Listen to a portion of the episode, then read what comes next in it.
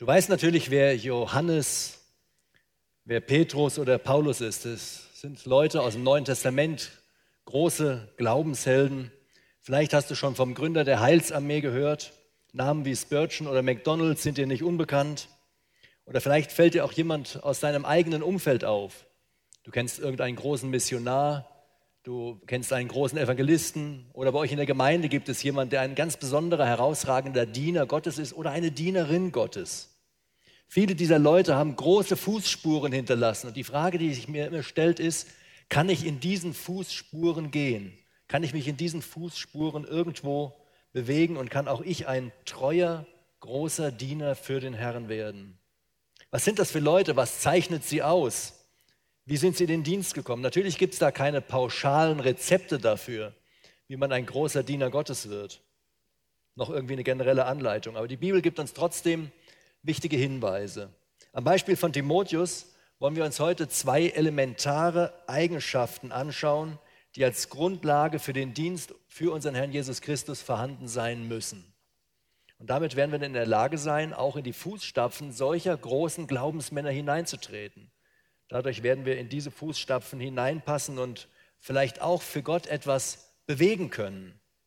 Es geht heute weiter in der Apostelgeschichte. Wir sind heute im Abschnitt in Kapitel sechzehn, das sind die ersten fünf Verse, die möchte ich zu Anfang mal vorlesen. Ihr könnt gerne mitlesen in euren Übersetzungen. Kapitel sechzehn, Vers eins. Er gelangte aber nach Derbe und Lystra. Und siehe, dort war ein Jünger mit Namen Timotheus, der Sohn einer jüdischen gläubigen Frau, aber eines griechischen Vaters. Er hatte ein gutes Zeugnis von den Brüdern in Lystra und Ikonion. Und Paulus wollte, dass dieser mit ihm ausziehe. Und er nahm und beschnitt ihn um der Juden willen, die in jenen Orten waren. Denn sie kannten alle seinen Vater, dass er ein Grieche ist. Als sie über die Städte durchzogen, teilten sie ihnen die Be- zur Befolgung die Beschlüsse mit, die von den Aposteln und Ältesten in Jerusalem festgesetzt waren. Die Gemeinden nun wurden im Glauben befestigt und nahmen täglich an Zahl zu. Wir steigen erstmal so ein bisschen in diesen Ort ein. Wo findet das Ganze denn überhaupt statt? In der heutigen Türkei, da sind ein paar Orte abgebildet, um die geht es jetzt. Auf der ersten Missionsreise, da hatte Paulus in Pisidien in Antiochia einen sehr großen Zulauf. Das heißt, sehr viele Leute haben gehört, was er gesagt hat und waren begeistert davon. Wer nicht begeistert war, das waren dann die Juden, die dort gelebt haben, weil so viele Nichtjuden zum Glauben an diesen Jesus Christus gekommen sind. Paulus verkündigte von da aus dann in dem ganzen Gebiet dieser westlichen Türkei das Evangelium und äh, dieser Erfolg, den er da hatte, der brachte dann die Juden auf, richtig auf den Plan. Er kriegte Gegenwind von ihnen. Sie zettelten eine Verfolgung an, weil sie eifersüchtig gewesen sind und haben ihn vertrieben. Paulus und seine Mitarbeiter sind dann losgezogen von Antiochia und sind nach Ikonion gewandert. Das sind gut hundertfünfundfünfzig Kilometer Wegstrecke, die sie zurückgelegt haben. Und dort verschärfte sich dann trotz alledem dieser großen Entfernung die Verfolgung noch ein bisschen mehr. Paulus floh, weil sie ihn misshandeln wollten und weil sie vorhatten, ihn zu steinigen. Und er blieb aber trotzdem weiterhin in dieser Region. Das sind ja nicht nur die Ortschaften, die dort gezeigt sind, das sind die, von denen die Bibel spricht, sind auch noch kleine Dörfer ringsrum. Und hat überall dort in den Dörfern und Städten Evangelium verkündet. In Lystra holten ihn dann die Verfolger irgendwann ein und überredeten die Volksmenge, dass sie tatsächlich Paulus gesteinigt haben. Also mit dicken Steinen schmiss man auf ihn, bis er tot zu Boden sank. Und durch ein göttliches Wunder überlebte Paulus diese Misshandlung trotzdem noch. Und er zog weiter nach Derbe und da kamen ganz viele Menschen zum Glauben. Das war so in der ersten Missionsreise des Paulus und in der zweiten Missionsreise kommt er zurück und will diesen Glaubensgeschwistern irgendwo ein bisschen Stärkung bringen, will nach ihnen schauen, wie es ihnen geht. Er kommt in diese Stadt zurück, in der er so viel Leid erfahren hat. Und das wird natürlich ein ganz schön mulmiges Gefühl gewesen sein, was er hatte und seine Begleiter hatte. Jetzt so nach drei Jahren kommen sie in diese Stadt hinein, eine Stadt, in der man ihn gesteinigt hatte, in der man ihn tot liegen gelassen hatte und in der er wieder zum Leben zurückgefunden hat. Also so ein gemischtes Gefühl. Sein Blick war aber nicht auf die Gefahren gerichtet, die er dort gesehen hat, sondern eher auf die Gläubigen auf die junge Gemeinde, die dort gewesen ist. Bei denen war sein Herz und er hat das Bedürfnis, ihnen vom Evangelium noch mehr sagen zu können und sie stärken zu können, so dass sie zu einer kräftigen Gemeinde werden. Paulus war auf dieser Reise nicht allein. Er wurde begleitet von Silas. Das ist ein anderer herausragender Diener und Prediger Christi gewesen. Und genau hier in Lystra, wo sie jetzt gewesen sind, Vers eins von Kapitel sechzehn, genau hier trifft Paulus dann auf einen jungen Mann, auf diesen Timotheus. Und der sollte für den Rest seines Lebens nicht nur sein treuer Mitarbeiter werden, sondern ein, ein, ein richtiger Freund. Paulus bezeichnet ihn oder schreibt später in einem Brief über ihn, denn ich habe keinen ihm Gleichgesinnten, der aufrichtig für das Eure besorgt sein wird. Timotheus hatte eine jüdische Mutter und er galt daher als Jude. Allerdings war er nicht nach jüdischen Gebräuchen erzogen, das heißt, man hat ihn nicht beschnitten und hat ihm einen griechischen Namen gegeben, das war für den Juden auch nicht so das, der Standard. Äh, wahrscheinlich hatte sich der Vater irgendwie durchgesetzt, hat mir gesagt, bleibt mit dem Kram alle weg hier, das wollen wir nicht, machen wir nicht mit, wir Männer in unserer Familie. Aber der Glaube war seiner Mutter und auch der Großmutter, die wohl mit im Haushalt gelebt hat, sehr wichtig und die haben dann dem Kleinen immer wieder was erzählt von dem, was in der Bibel steht. Haben das ihm auf die Reise seines Lebens irgendwo mitgegeben, sodass er da eine gute Grundlage hatte. Und dass sie den Glauben nicht vollständig über Bord geschmissen haben, das sieht man ja daran, dass sie auch ihm einen Namen gegeben haben, der ins Deutsche übersetzt heißt, äh, na wie heißt er denn jetzt gerade? Habe ich mir da irgendwo hier aufgeschrieben. Ehre Gott. Ehre Gott war, den, war der Mutter und der Großmutter wichtig, dass das mit Timotheus Leben passiert. Und sie haben da schon einen, eine gute Grundlage gelegt. Timotheus war jetzt allerdings auch halb Grieche. Das heißt, die Mutter war eine Mischehe eingegangen. Äh, der griechische Vater war irgendwie, so steht es in diesem Text, in der ganzen Region bekannt. Vielleicht hatte er irgendwie ein Handelsgeschäft oder sonst irgendwas, weshalb er so bekannt gewesen ist. Und in den Augen der Juden war das eine ganz schlimme Geschichte. Da gibt es auch die Samariter, die kennt ihr vielleicht, die waren auch so ein bisschen rausgedrängt, weil das auch Leute waren, die in Mischehen mit anderen Völkern lebten.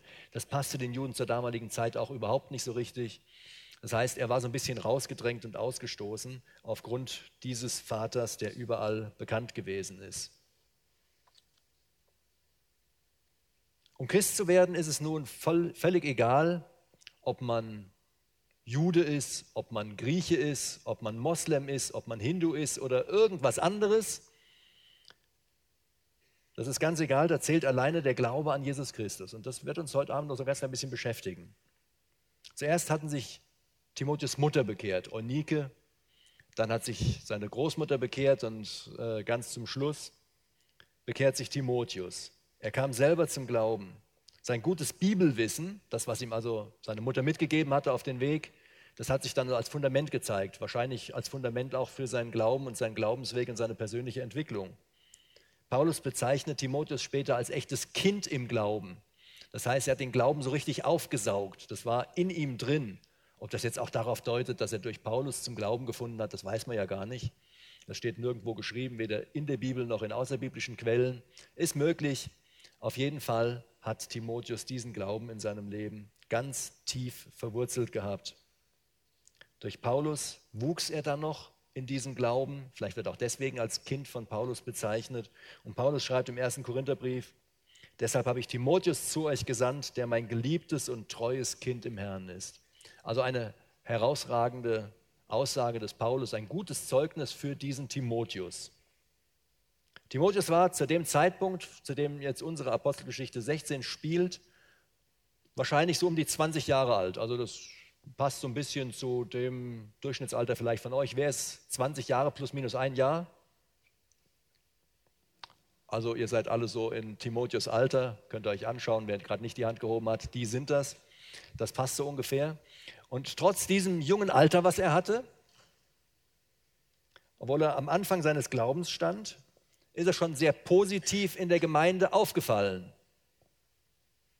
Das heißt, er muss irgendwas gemacht haben, was die Leute gesehen haben. Und nicht nur in seiner Geburtsstadt Lystra, sondern auch in der, sagen wir mal, Nachbarstadt, die ist vierzig Kilometer entfernt, ist er aufgefallen in der Gemeinde. Das heißt, die Gläubigen der Region stellten ihm ein gutes Zeugnis aus. Sie haben bescheinigt, dass Timotheus den Glauben ernst nimmt. Wodurch war Timotheus so bekannt geworden? Es ist unbekannt, weiß man nicht. Half er bei praktischer Arbeit mit, konnte er gut anpacken, vielleicht beim Bau von Gemeindehäusern. Möglich. Transportierte er Gaben, also wenn die eine Gemeinde der anderen irgendwas überbracht hat, das liest man auch manchmal so im Neuen Testament über äh, solche Transporte, wo dann Gelder nach Jerusalem gebracht wurden, weil die in Jerusalem sehr wenig hatten aufgrund der Christenverfolgung. Oder begleitete er Reisende zu ihrem Schutz, wenn sie zwischen den Orten hin und her unterwegs gewesen sind? Unterstützte er die Armen oder wirkte er im Gottesdienst mit? Konnte er schon evangelisieren in seinen jungen Jahren? War er ein intensiver Beter oder hatte ein besonderes Schriftverständnis und wirkte in der Bibelstunde mit? Keine Ahnung, es gibt so viele Möglichkeiten, weshalb man ein gutes Zeugnis in der Gemeinde ausgestellt bekommen kann. Vielleicht, weil man einen Hauskreis oder einen Jugendkreis leitet oder in der Jungschar, in der Sonntagsschule mitarbeitet. Irgendetwas war in Timotheus' Leben, was die Leute gesehen haben. Der setzt sich ein für die, Familie, für die äh, äh, Gemeinde, der setzt sich ein für die Gläubigen. Der bekommt von uns ein gutes Zeugnis. Sie haben von ihm geschwärmt. Die erste elementare Eigenschaft, die Timotheus auszeichnete, war seine Bewährung. Sein Glaube hatte sich bewährt. Das heißt, er hat sich als wahr, als richtig und ernsthaft irgendwo erwiesen dargestellt. Timotheus' Lebensstil zeigte, dass dieser Glaube bei ihm nicht nur irgendwelche Lippenbekenntnisse gewesen sind, sondern dass er das auch gelebt hat, dass es lebendige Taten wurden, dass er das, was er glaubte, in die Tat umgesetzt hat. Und wir können uns die Frage stellen an einer solchen Stelle, sieht man das auch irgendwo bei uns? Wo zeigt sich die Echtheit unseres Glaubens? Wo zeigt sich die Echtheit meines Glaubens? Wo kann ich mich in der Gemeinde bewähren und wo werden andere sagen, der macht was, das ist gut, was der macht. Klasse, mach weiter so. Ein Grundprinzip ist ja, dass man sich erstmal in kleinen Dingen bewährt, bevor man größere Aufgaben übertragen bekommt. Timotheus hatte sich scheinbar in solchen kleinen Aufgaben bewährt und er bekam nun eine größere Aufgabe übertragen. Im weiteren Verlauf zieht er mit Paulus auf einer großen Missionsreise los. Unser Herr Jesus Christus erklärt es an einem Gleichnis so: Recht so, du guter und treuer Knecht, über weniges warst du treu, über vieles werde ich dich setzen. Ein Hotelbesitzer hat das mal anders formuliert, er hat gesagt, wer in meinem Hotel gerne Koffer trägt, der muss das nicht lange machen. Also Leute, die sich in den kleinen Dingen bewähren, die das gut machen, die das gerne machen, die bekommen schnell größere Aufgaben. Wenn du eine Ausbildung machst, fängst du ja auch erst mit kleinen Sachen an, bevor man dich an die großen Sachen dran lässt. Erstmal musst du beweisen, dass du was kannst und dann darfst du an die richtigen Sachen irgendwo ran. Keiner steigt oben ein, sondern normalerweise fängt man irgendwo klein an. Jesus Christus hat gesagt, wer, euer, wer unter euch groß werden will, soll euer Diener sein. Man fängt also klein an, man fängt unten an und arbeitet sich dann in gewisser Weise hoch. Große und bewährte Leute sind also nicht die, die die große Reden schwingen, die vorne stehen und predigen oder sonst irgend sowas, habe ich schon öfter mal gesagt. Große Leute sind die, die sich in den kleinen Dingen bewähren, die die kleinen Dinge zur Ehre Gottes machen. Ob ihr nun esst oder trinkt oder sonst was tut, tut alles zur Ehre Gottes, schreibt Paulus im ersten Brief an die Korinther. Egal, was ihr tut, tut es zur Ehre Gottes. Ob ihr nun esst oder trinkt oder sonst etwas tut. Ihr könnt eure Hausaufgaben zur Ehre Gottes machen. Ihr könnt studieren zur Ehre Gottes. Ihr könnt in der Firma mitarbeiten zur Ehre Gottes. Schon die kleinen Dinge kann man zur Ehre Gottes machen und kann sich in den kleinen Dingen bewähren. Paulus wollte Timotheus nun als Gehilfen, als Mitarbeiter oder als Azubi mitnehmen auf die Reise, auf seine weitere Missionsreise. Und zwar, weil sich dieser Timotheus in kleinen Dingen bewährt hatte. Er hat ein gutes Zeugnis gekriegt. Das hat er klasse gemacht, wie so ein Praktikumszeugnis, was ihr kriegt. Hat im Praktikum alles ganz toll gemacht, hat alles verstanden, hat fleißig mitgearbeitet, hat nicht gemurrt oder was auch immer in so einem Praktikumszeugnis alles äh, äh, drinstehen könnte. Manchmal wird er nur so angekreuzt. War alles perfekt oder war vielleicht nicht ganz so perfekt.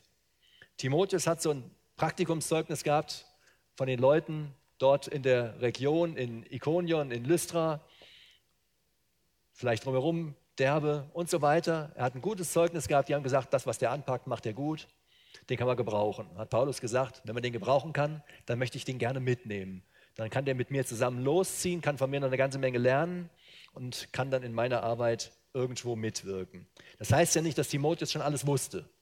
Das heißt es überhaupt nicht, denn er hat gerade, so wie uns das Neue Testament sagt, durch Paulus unwahrscheinlich viel dazugelernt. Er hat ganz viel von ihm gelernt, was er dann hinterher anwenden konnte. Er wurde mit der Zeit erst ein immer wichtigerer und wertvollerer Diener für Paulus und natürlich auch für die Gemeinde, für unseren Herrn Jesus Christus. Timotheus begleitete Paulus auf unwahrscheinlich vielen Reisen. Manchmal wurde er dann zu einer Gemeindearbeit zurückgelassen von Paulus. Paulus musste immer mal wieder fliehen, weil er halt offen das Evangelium verkündet hat und das hat den Leuten nicht gepasst und dann haben sie ihn rausgeschmissen oder drohten wieder, ihn zu steinigen oder so irgendwas, haben ihn geschlagen. Paulus flieht und sagt zum Timotheus, bleib du hier, bau noch die Gemeinde fertig auf, setz noch Älteste ein oder helf denen noch dabei oder dort bei und dann kommst du hinterher. Ein andermal war Paulus irgendwo in der Arbeit richtig tief eingebunden und dann sagt er, Timotheus, ich schicke dich schon mal vor, da kannst du schon mal alles vorbereiten in der nächsten Stadt und wenn ich dann hier fertig bin, dann komme ich nach. Das heißt, er konnte ihn so richtig gebrauchen und konnte ihm immer größere Aufgaben zuweisen, immer mehr übertragen. Timotheus wurde dann Evangelist und Gemeindegründer. Er unterstützte Paulus, wo er konnte. Auch wenn Paulus dann in Gefängnissen war, hat er ihn unterstützt. Und einmal ist er sogar selber ins Gefängnis gekommen, der Timotheus. Das liest man dann im Hebräerbrief. Und zuletzt hat er den Staffelstab von Paulus übernommen, als Paulus alt war und als Paulus dann auch selber gestorben ist. Er hat die große Arbeit von Paulus übernommen und hat selber auch wieder Leute ausgebildet. Das wird in einem der Timotheusbriefe sehr deutlich. Leute ausgebildet, die auch wiederum andere ausbilden konnten. Das heißt, das war alles darauf angelegt, immer wieder weiterzugeben, was man gelernt hat, an andere, damit der Nächste zu einem großen Diener werden konnte. Wir haben uns bis hierher mit dieser ersten elementaren Eigenschaft beschäftigt, die Timotheus zu einem tauglichen Diener innerhalb der Gemeinde Gottes gemacht hat. Seine Treue in kleinen Dingen, in denen er sich bewährte. Und jetzt kommen wir zur zweiten Eigenschaft und die machte ihn zu einem tauglichen Diener außerhalb der Gemeinde. Einmal die Sicht von innen, was muss man so machen, um in der Gemeinde gebraucht zu werden? Was musst du machen, um in der Gemeinde gebraucht zu werden? Einfach in kleinen Dingen bewähren, die kleinen Dinge gut machen, zur Ehre Gottes machen und dann kann man dir größere Dinge übertragen. Und diese zweite Eigenschaft außerhalb der Gemeinde, die versteckt sich jetzt ein bisschen im Text. Also wenn er in den Text reinschaut, was könnte das sein? Die zweite Eigenschaft versteckt sich hinter der Beschneidung. Wirkt jetzt erstmal vielleicht ein bisschen komisch. Sollen wir es jetzt alle beschneiden lassen? Kommen wir gleich dazu. Timotheus war jetzt halb Jude und war halb Grieche. Von den Juden wurde er nicht anerkannt, weil er nicht beschnitten war. Für die war er eher ein, ein Heide, ein Gottloser, einer, den man aus der Gemeinde rausdrängt. Da steht ein Vers im Alten Testament, da steht drin, dass er eigentlich ausgerottet werden müsste aus der Gemeinde. Also für, für die war das eine ganz schlimme Sache. Durch die Mutter, eigentlich zählte er als Jude, aber nicht beschnitten. Das ging überhaupt nicht. Hätte er eine Synagoge betreten, hätte man wahrscheinlich sofort gesteinigt. Hätte er irgendwo auf der Straße einen Juden angesprochen, hätte gesagt, hey, ich will dir mal was von dem Gott der Bibel erzählen. Hätte er dem irgendwas um die Ohren gehauen, hätte gesagt, ich rede mit dir nicht, ich will von dir nichts hören, bleib von mir. Irgendwie ein ganz schwerer Stand für einen, der als Evangelist und Missionar in einer Gegend arbeiten soll, in der insgesamt doch ganz schön viele Juden gelebt haben. Wir sind da nicht in Israel, wir sind da in der heutigen Türkei und trotzdem haben in diesem Gebiet viele Juden gelebt. Da gab es fast überall Synagogen in den meisten Städten und das hätte jetzt nicht nur ein schlechtes oder einen schlechten Start für den Timotheus in dieser Evangelistenarbeit gegeben, sondern auch noch Probleme für Paulus selber. Wenn Paulus durch die Gegend zieht, und er hat immer angefangen, ist in die Synagoge gegangen, da wo die Leute sind, die den Glauben ernst genommen haben, die Gott angebetet haben und hat gesagt, hey, jetzt erzähle ich euch mal so richtig was vom Evangelium. Hätten die gesagt, wie, du läufst hier mit so einem Halbjuden rum, der nicht beschnitten ist, mach, dass du rauskommst, sieh, dass du Land gewinnst, sonst wirst du von uns sofort. Ging also gar nicht. Dieses Problem musste aus dem Weg geschafft werden. Das konnte so nicht sein. So hat er Anstoß bei den Juden erregt. Er musste also beschnitten werden. Unanstößigkeit ist die zweite elementare Eigenschaft für einen Diener Gottes. Nur so ist der Dienst in dieser Welt möglich. Wer Anstoß erregt, schlägt die Türe für das Evangelium zu. Das zeigt sich an ganz vielen Stellen im Neuen Testament. Das ist ein Thema, das wird häufig diskutiert, wird immer wieder neu angesprochen. Wir sollen den anderen in der Gemeinde keinen Anstoß oder Ärgernis geben. Wir sollen den Glaubensschwachen keinen Anstoß geben. Und unser Herr Jesus Christus sagt selber, wer einen dieser Glaubensschwachen zur Sünde verführt, für den wäre das wahrscheinlich besser, dass er mit so einem Mühlstein in den Hals irgendwo im Meer versenkt wird. Härter kann man es nicht mehr ausdrücken. Unser Herr sagt, Anstoß erregen, das geht gar nicht. Wenn du irgendeinen Kleinen dadurch zu einer Sünde verführst oder, oder ihn schwächst oder sonst irgendwas damit machst, dann ist es besser, du versinkst im Meer. Wir sollen unanstößig für Juden, für Griechen, für Christen sein, schreibt Paulus den Korinthern. Wir sollen den Feinden Gottes keinen Grund zur Lästerung geben. Das finden wir sogar schon im Alten Testament, bei zweiter Samuel. In keiner Sache sollen wir irgendeinen Anstoß erregen, zweiter Korinther sechs, Vers drei, weil die Menschen sonst den Dienst verlästern. Dann sagen die, guck dir doch die Christen an, was sind das denn für Volldeppen, so geht das doch nicht, da höre ich doch nicht zu. Da gibt es Leute, die sagen, meine Nachbarn sind Christen und deswegen will ich nichts von diesem Gott hören, weil die irgendwo Anstoß erregen. Also eine elementare, wichtige Eigenschaft ist, dass man keinen Anstoß erregt. Paulus hat das an sein Leben als Maßstab angelegt. Für ihn war das absolut wichtig. Er hat sich so gut wie er konnte auf seine Mitmenschen eingestellt. Egal ob Jude oder Heide, soweit nichts gegen Gott stand, gegen das Wort stand, soweit hat er sich angepasst und ist auf diese Menschen zugegangen. Er war bereit, radikal seinen Speiseplan zu ändern, wenn er ansonsten durch das, was er isst, anderen Leuten zum Anstoß wird. Er sagt, dann will ich lieber alles weglassen, dass ich bloß keinem irgendwo einen Anstoß errege. Das war ihm wichtig, weil ihm die Leute wichtig waren, die er sonst vergrault hätte, die ihm sonst nicht mehr zugehört hätten.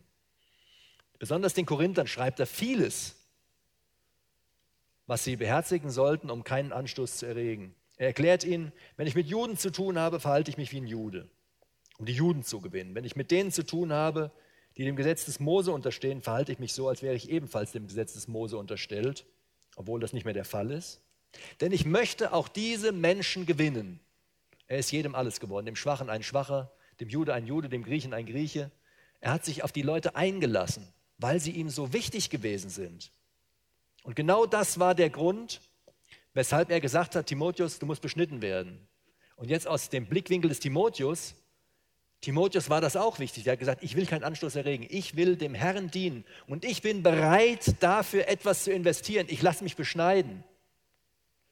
Das ist ja mal kein Eingriff, der irgendwie ganz angenehm ist und der so ähnlich wie beim Zahnarzt nach zwei Stunden, wenn die Spritze nachlässt, ist alles gut. Er war bereit, so etwas zu investieren. Er hat gesagt, bevor ich irgendwo ein Anstoß bin, bevor ich da, da durch mich, durch mein Verhalten dafür sorge, dass einer nicht zuhören will, wenn ich vom Evangelium spreche, dann lasse ich diese Tortur über mich ergehen. Dann investiere ich das. Das ist es mir wert. Das ist mir mein Herr wert, das ist mir das Evangelium wert, ich mache das. Paulus legt los. Paulus beseitigte jetzt mit Feingefühl alle Hindernisse, alles, was im Wege stand, um das Evangelium weitergeben zu können. Und das für Menschen, die ihn hassten. Also nicht für den netten Nachbarn oder so irgendwas, wo er gesagt hat, ah, der ist total lieb und da... dem will ich das Evangelium bringen und ich muss mich mal ein bisschen anpassen an den. Das waren Menschen, die hatten Paulus Schlimmes angetan. Der wurde da geschlagen, der wurde verfolgt, der wurde in Gefängnisse geworfen, der wurde zu Tode gesteinigt und ist vom Tod wieder auferweckt worden. Diesen Menschen kommt er so weit entgegen und diesen Menschen kommt Timotheus so weit entgegen und sagt, das sind zwar alles ganz gefährliche und gemeine Menschen und trotz alledem, sie sind es wert, dass ich das investiere. Ich mache das zur Ehre Gottes. Ich mache das für meinen Herrn. Ich investiere mich. Ich will hier keinen Anstoß erregen. Das passt übrigens sehr gut zum Gebot der Nächstenliebe. Wir sollen unseren Gott lieben und wir sollen unseren Nächsten lieben wie uns selbst. Das ist Liebe gegenüber dem Nächsten. Das passt doch zur Retterliebe unseres Herrn Jesus Christus. Was hat der denn alles gegeben? Er ist aus dem Himmel auf die Erde gekommen und im Himmel war es mit Sicherheit bequemer wie hier auf der Erde. Hat keinen Platz gehabt, wo er irgendwo hingehörte. Ist als Wanderprediger durchs Land gezogen, hat keinen Platz gehabt, wo er richtig schlafen konnte, außer irgendwo unter freiem Himmelszelt. Hatte keine Kasse, mit der er sich ein Hotel hätte leisten können. Fing schon bei der Geburt irgendwie alles ein bisschen dramatisch an. Er hat sich investiert. Er hat sein Leben investiert. Er hat sein Blut investiert, damit Menschen gerettet werden können. Das ist Retterliebe unseres Herrn Jesus Christus. Timotheus investiert im Vergleich dazu eine Kleinigkeit. Und trotzdem, aus dem Blickwinkel des Timotheus, hat Timotheus eine Menge investiert. Bin ich bereit zu investieren? Bin ich bereit, auf mein Recht zu verzichten? Timotheus hätte ja sagen können, hey, Beschneidung, Altes Testament, alter Bund, das gilt jetzt nicht mehr für mich. Ich bin ein Christ, ich stehe nicht mehr unter dem Gesetz, ich muss nicht zum Volk Gottes gehören. Hätte er das nicht sagen können? Er hat verzichtet auf sein Recht und hat sich investiert, obwohl er das nicht musste. Mache ich das? Verzichte ich auf mein Recht? Verzichtet ihr auf euer Recht, nur um anderen Menschen entgegenzukommen, damit sie vom Evangelium hören? Wie zeigt ihr eure Liebe zu diesen Menschen? Folge ich in Bezug auf mein Umfeld dieser vorbildlichen Liebe meines Retters? Wenn ich jetzt irgendwas für mich erkannt habe, also ich erkenne vielleicht für mich, ich sollte dieses oder jenes tun und mache das dann auch, dann darf ich das natürlich nicht wie so ein Gesetz von anderen einfordern. Sage ich hier, ich habe jetzt erkannt, ich lasse dieses oder jenes. Alex, das musst du jetzt auch. Auf jeden Fall. Geht nicht anders. Das darf man nicht machen. Wenn ich sage, ich will jetzt kein Fleisch mehr essen, weil ich damit irgendwie einen Mitarbeiter, der Vegetarier ist, irgendwie Anstoß errege, der, der kann das nicht ab mit der, mit der Käfig. Tierhaltung und der engen Tierhaltung und was weiß ich, einer Tierhaltung und der erzählt mir immer eine ganze Menge. Und jetzt könnte ich sagen, hey, damit ich ihm kein Anstoß bin und damit er mir überhaupt noch zuhört, weil der sagt, wie, du isst Fleisch, das kann ich gar nicht. Ich sage, mache ich nicht mehr. Höre ich jetzt sofort mit auf, nur damit ich bei ihm Gehör finde. Damit er sagt, hey, das, wie, das lässt du wegen mir? Jetzt erzähl mir mal von deinem Evangelium, erzähl mir mal von deinem Gott. Dann darf ich natürlich nicht sagen, Alex, du darfst jetzt auch kein Fleisch mehr essen, weil das ist total genial, wenn man kein Fleisch mehr isst. Oder Nikotin, Alkohol, Fernsehen, bestimmte Kleidung, Computerspiele oder auf was auch immer man verzichten könnte, um keinen Anstoß für irgendwen in seinem Umfeld zu erregen. Man darf es nicht zu einem Gesetz machen. Wenn man auf sein eigenes Recht verzichtet oder geduldig Schweres erträgt oder viel investiert, und zwar um Menschen zu gewinnen, dann ist das gut, dann ist das richtig, dann ist das lobenswert, aber man darf es nicht irgendwo auf andere übertragen, sie zwingen, genauso zu handeln. Mache ich mich von anderen abhängig? Sollte ich nicht. Ich sollte mich nur vom Herrn abhängig machen, auf ihn hören. Was will er? Was will er für mein Leben? Manchmal ist das ja gar nicht gut, dass man sowas übernimmt. Wenn wir uns jetzt hier das anschauen, was die Bibel sagt, das Beispiel mit dem Fleisch gibt es in Korinth. Da sagt Paulus, dann esse ich lieber gar kein Fleisch mehr, als dass ich da irgendwie zum Anstoß werde, weil die hatten so richtig Stress mit Fleisch, weil das alles den Götzen geopfert war. Schauen wir uns diese Beschneidung hier an. Heißt das jetzt, Timotheus hat sich beschneiden lassen, um keinen Anstoß zu erregen? Also hurra, ich rufe heute Abend aus, Männer, alle nachher zweiundzwanzig Uhr zur Beschneidung draußen anstellen. Wir machen das im kleinen Saal. Kann es ja nicht sein. So geht es auf gar keinen Fall. Und das zeigt auch dieser Bibelabschnitt heute in Vers vier. Paulus, Silas und Timotheus reisen durch die Region und sie erzählen dort in den Städten von den Beschlüssen der Christengemeinde aus Jerusalem. Und dazu müssen wir einen ganz kurzen Rückblick auf Kapitel fünfzehn machen. Wer letzte Woche dabei war, der weiß das schon, der hat das schon gehört. Da haben wir Kapitel fünfzehn gehabt. In Antiochien, da hatten so einige zugereiste Christen, ist ein anderes Antiochien übrigens, das liegt weiter im Osten. Antiochien, das ist so ein Allerweltsname, da hießen einige Städte so. Im Neuen Testament tauchen, glaube ich, ich bin mir nicht ganz sicher, Boris, weißt du es, vier Stück, gell, die so heißen. Also, in einem anderen Antiochia, da ist Paulus, zugereiste Christen aus Jerusalem sagen, hey, ihr Heidenchristen, also die ihr keine Juden seid, ihr müsst euch erstmal beschneiden lassen. Das heißt, wenn ihr Christen werden wollt, müsst ihr erstmal Jude werden. Und wenn ihr Jude seid, müsst ihr sowieso erstmal das Gesetz einhalten. Und wenn ihr dann Jude seid und das Gesetz einhaltet, dann könnt ihr auch euch bekehren und könnt Christen werden. Und da gab es ein bisschen Streit in der Gemeinde in Antiochia und die kamen irgendwo zu keinem Ergebnis. Dann haben sie gesagt, hey, in Jerusalem, da ist die erste Gemeinde, die es gibt und die Leute, die da sind, zumindest einige davon, die haben drei Jahre lang zusammen mit Jesus gelebt, die Apostel. Man sagt, die haben bestimmt Ahnung, die waren ganz dicht dran, die fragen wir. Und dann haben sie ein paar hingeschickt und haben gesagt, hey, wie sieht das aus? Muss man erst durch die Beschneidung zeigen, dass man ein Jude ist, dann das Gesetz einhalten und kann dann erst gläubig werden? Haben die in Jerusalem lange diskutiert, auch ein bisschen gestritten, kamen dann zu einer einheitlichen Meinung und haben gesagt, nee, so nicht, muss nicht sein.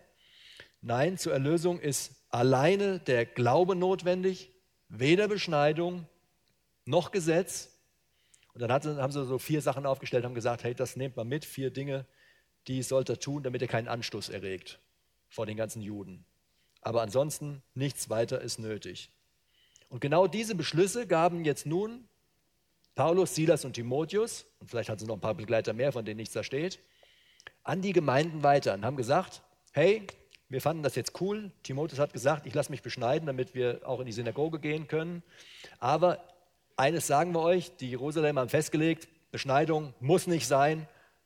Man braucht das nicht, um Christ zu werden. Das ist genau so eine Sache. Die haben kein Gesetz draus gemacht. Die haben nicht gesagt, ich habe jetzt was erkannt und das müsst ihr anderen auch alle so machen, sondern die haben gesagt, nee, vom Herrn aus ist die Sache so, wer kein Jude ist, muss nicht erst Jude werden, sondern der kann einfach nur Christ werden. Ganz klare Sache, ganz ohne Gesetz. Ohne dass man irgendwelche Regeln erfüllt, kann man gerettet werden. Jetzt ist Beschneidung, Mann, das diskutieren wir heute hier in Deutschland eigentlich eher nicht. Haben wir keine so eine Schwierigkeiten mit. Also ist nicht, nicht, nicht ganz das Thema. Geht es ein bisschen an uns heute vorbei. Wir haben andere Themen, die wir heute diskutieren. Wir diskutieren vielleicht die Taufe und das Abendmahl.